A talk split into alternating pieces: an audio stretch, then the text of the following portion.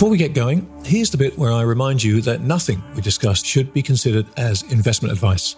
This conversation is for informational and hopefully entertainment purposes only. So, while we hope you find it both informative and entertaining, please do your own research or speak to a financial advisor before putting a dime of your money into these crazy markets.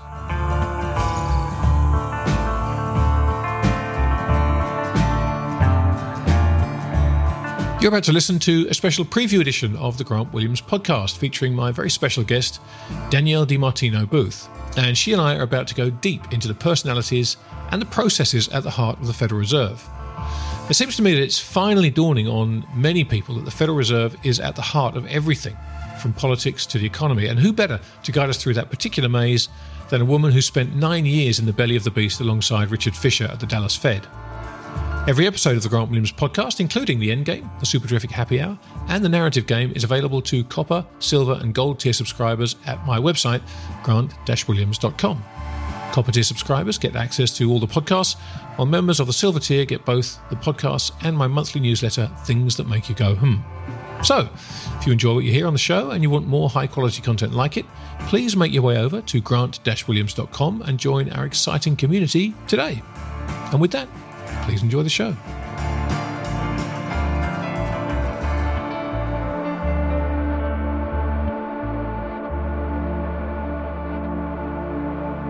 Danielle, so good to see you. It's been a long time since we've seen each other in person, but it's nice to see you virtually with a real background behind you, no less. Real background. I'm not going to fade away. No, that I'm, virtual I'm right here. nonsense.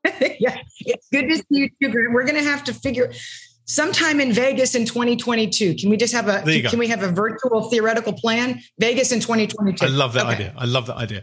Well, look, you know, this is the perfect time for you and I to chat because uppermost in everybody's mind right now is the sweet spot for you. Everyone is focusing on the Fed. Everyone's looking at all the kind of Machiavellian moves behind the scenes and betting odds and all kinds of stuff. And, and we'll I think we'll come back to the you know the kind of quote unquote insider trading stuff a little later on because I, th- I, think it's worth talking about. But look, most importantly, I think it's all it's all interlinked. Yeah, it, that, that's linked too. Exactly right, and that, and that's why I'm just so overjoyed to have a chance to talk to you of all people because you have a much better inside track on most of the people out there commenting on this stuff, including me. So let's start with, I guess, the top job because there's obviously an awful lot of talk. There's an awful lot of money being bet on various outcomes in this.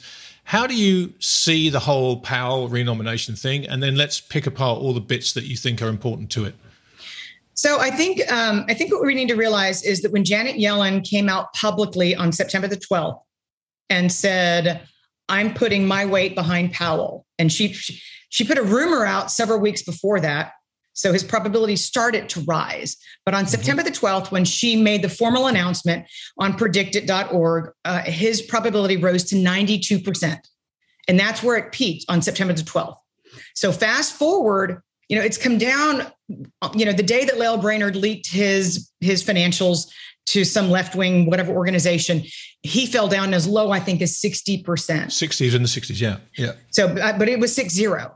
Uh, he has since popped back up as high as 78. He's at 71% today uh, as we speak, because news came out that not only had had President Biden invited Powell up to the Hill, he subsequently had invited Lael Brainard up to the Hill for an interview. So that's why he's come off of his kind of 75, 78 percentage mm-hmm. down to 71%. Um, but the reason he stays as high as he is is pretty critical to the conversation if you're talking about who is truly going to become chair. And that's because he's confirmable. And that's right. what I think the media is missing. Because if you look at Brainard, you know, she peaked out, I think she peaked out at 3-0 or 3-2, 32%. Maybe she broke 30%, but she's been hovering in the 20s. She's at 29% maybe today. Mm-hmm. But she's been hovering in the 20s for one critical reason you know, beyond Sherrod Brown, uh, you know, Elizabeth Warren, she's not confirmable. They're not going, the, the same as Omarova was not, you know, going to be part of the equation. Your vast majority of moderate Democrats, forget Republicans, that's they're not even part of the discussion. But your vast majority of moderate Democrats in America are not willing to sign on to some dream team that's going to implement socialism in America via negative interest rates. Maybe Kenneth Rogoff could come in for the party and penalize people for holding for holding cash and use a central bank digital currency to get to the unbanked. Have all all treasuries cleared uh, through a clearinghouse. Uh, use a central bank digital currency so that if there's a run, everybody goes straight to the Fed, and you thereby form a conduit through which to deliver universal basic income, which would be mm-hmm. socialism in America. That's why her that's why she can't break north of 30% because she's not confirmable. And that's why Powell Powell's numbers remain as high as they are, but they're also not as high as they necessarily should be. And the doubt that lingers is why whenever you see anything come up about you know, Powell at risk and or debt ceiling at risk. That's the only thing that markets react to.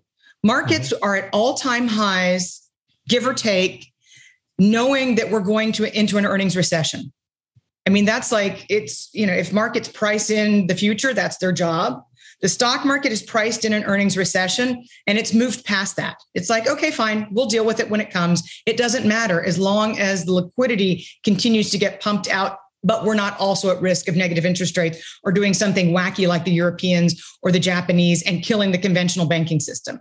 And so that's why markets are keying off of two things right now, and that's debt ceiling and who's going to be running the Fed. And now we're down to four vacant positions. And it's yeah. becoming increasingly apparent that the Biden administration, the only word that I can use is paralyzed because they, they really don't know what to do. They don't know if they can, you know, gauge engage in another battle with the progressives because they want so badly for this other infrastructure social spending bill to go through. So they're trying to pick and choose their battles. But you know, we were told publicly, the White House released a, uh, released publicly that by Labor Day, we will have announced who will be chair and vice chair nominees. And I don't think it's Labor Day anymore. Right. Well, let's talk about Brainard for a second because I totally understand what you're saying about her not being confirmable for all those reasons. But you know, to me, unlike Supreme Court justices, there is enough technicality around central bank head appointees that all the things you talk about, which I agree with you 100% on, I don't know how many uh, voting members understand the transmission mechanisms of what you've spoken about. And so I wonder if Brainard is possibly confirmable if you get the right media narrative that sways some of these people who are going to vote for her. Is that a possibility, or do you think it's a flat out zero chance at this point? I, I, I think it, I, I, I think it's a flat out zero chance, but for an ironic reason. Okay. And I think had Omarova not gotten the massive amount of media that she did in a negative way that that most people in Congress and their aides wouldn't have a blueprint with which to guide their bosses to argue against Brainard. It's not that they understand the intricacies and the arcaneness of central clearing of treasuries and CBDCs and it's it's not that.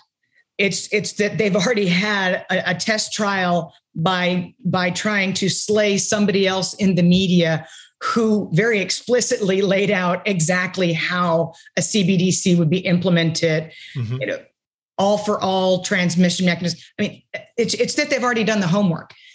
They don't. They're taking the test for the second time, and I'm speaking in terms of right. aides of, of, of, of the members of Senate, the members of the committee. Is that they've already gone through the exercise.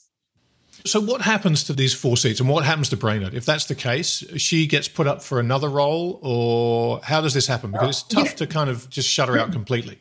This is a really good question. And it's a really critical question. Because if you look at the same PredictIt, right next to predictit.com's great big, you know, this is who might or might not be Fed chair, there's a little, there's a little square to the right that has the probability of being confirmed as vice chair of supervision. And Brainard is hovering around 61%. percent mm hmm In other words, there's even doubt because of the strength of the US lobby, uh, the US banking lobby, the conventional banking system lobby, because even if you just push through with the next round of, of Fed reforms, of Fed intrusion into short rate markets, you've I mean, you've got the reverse repo facility that basically we know has been unleashed, unhinged. There's no ceiling. They'll they'll they'll They'll raise the ceiling if need be.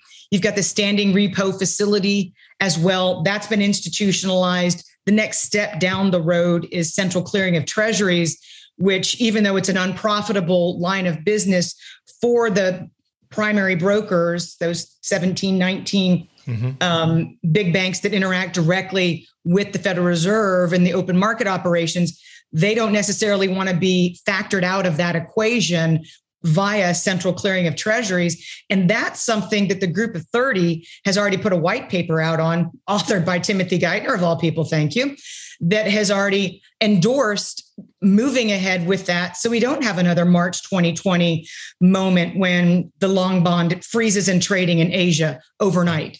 Uh, so, but the banks are already focused on this next step to say nothing of central bank digital currency so that's why I think her odds of even being renominated as vice chair are potentially at risk. And I think that you would have to give that to Elizabeth Warren as at least a consolation prize. And I recently published uh, something called Game of Drones. I'm happy for you to share it with your premium whomever's. Great. Um, that that actually goes through why Lael Brainard might not want the consolation prize to begin with we have to remember that she is half of a very political couple in Washington D.C. Yeah. Her husband, who does not share the last her, the, the same last name she does, is one of Biden's top advisors on China. So he's already got a great position in this administration. But you have to ask yourself because she publicly contributed to Hillary Clinton's campaign in 2016, yep. and it was a very controversial moment at that time inside the Fed that she did that that there was some, she was ostracized to a certain extent at that moment because. The full conversation is available to subscribers to the copper and silver tiers of my website, grant-williams.com. Nothing we discussed should be considered as investment advice. This conversation is for informational and hopefully entertainment purposes only. So, while we hope you find it both informative and entertaining, please do your own research or speak to a financial advisor before putting a dime of your money into these crazy markets.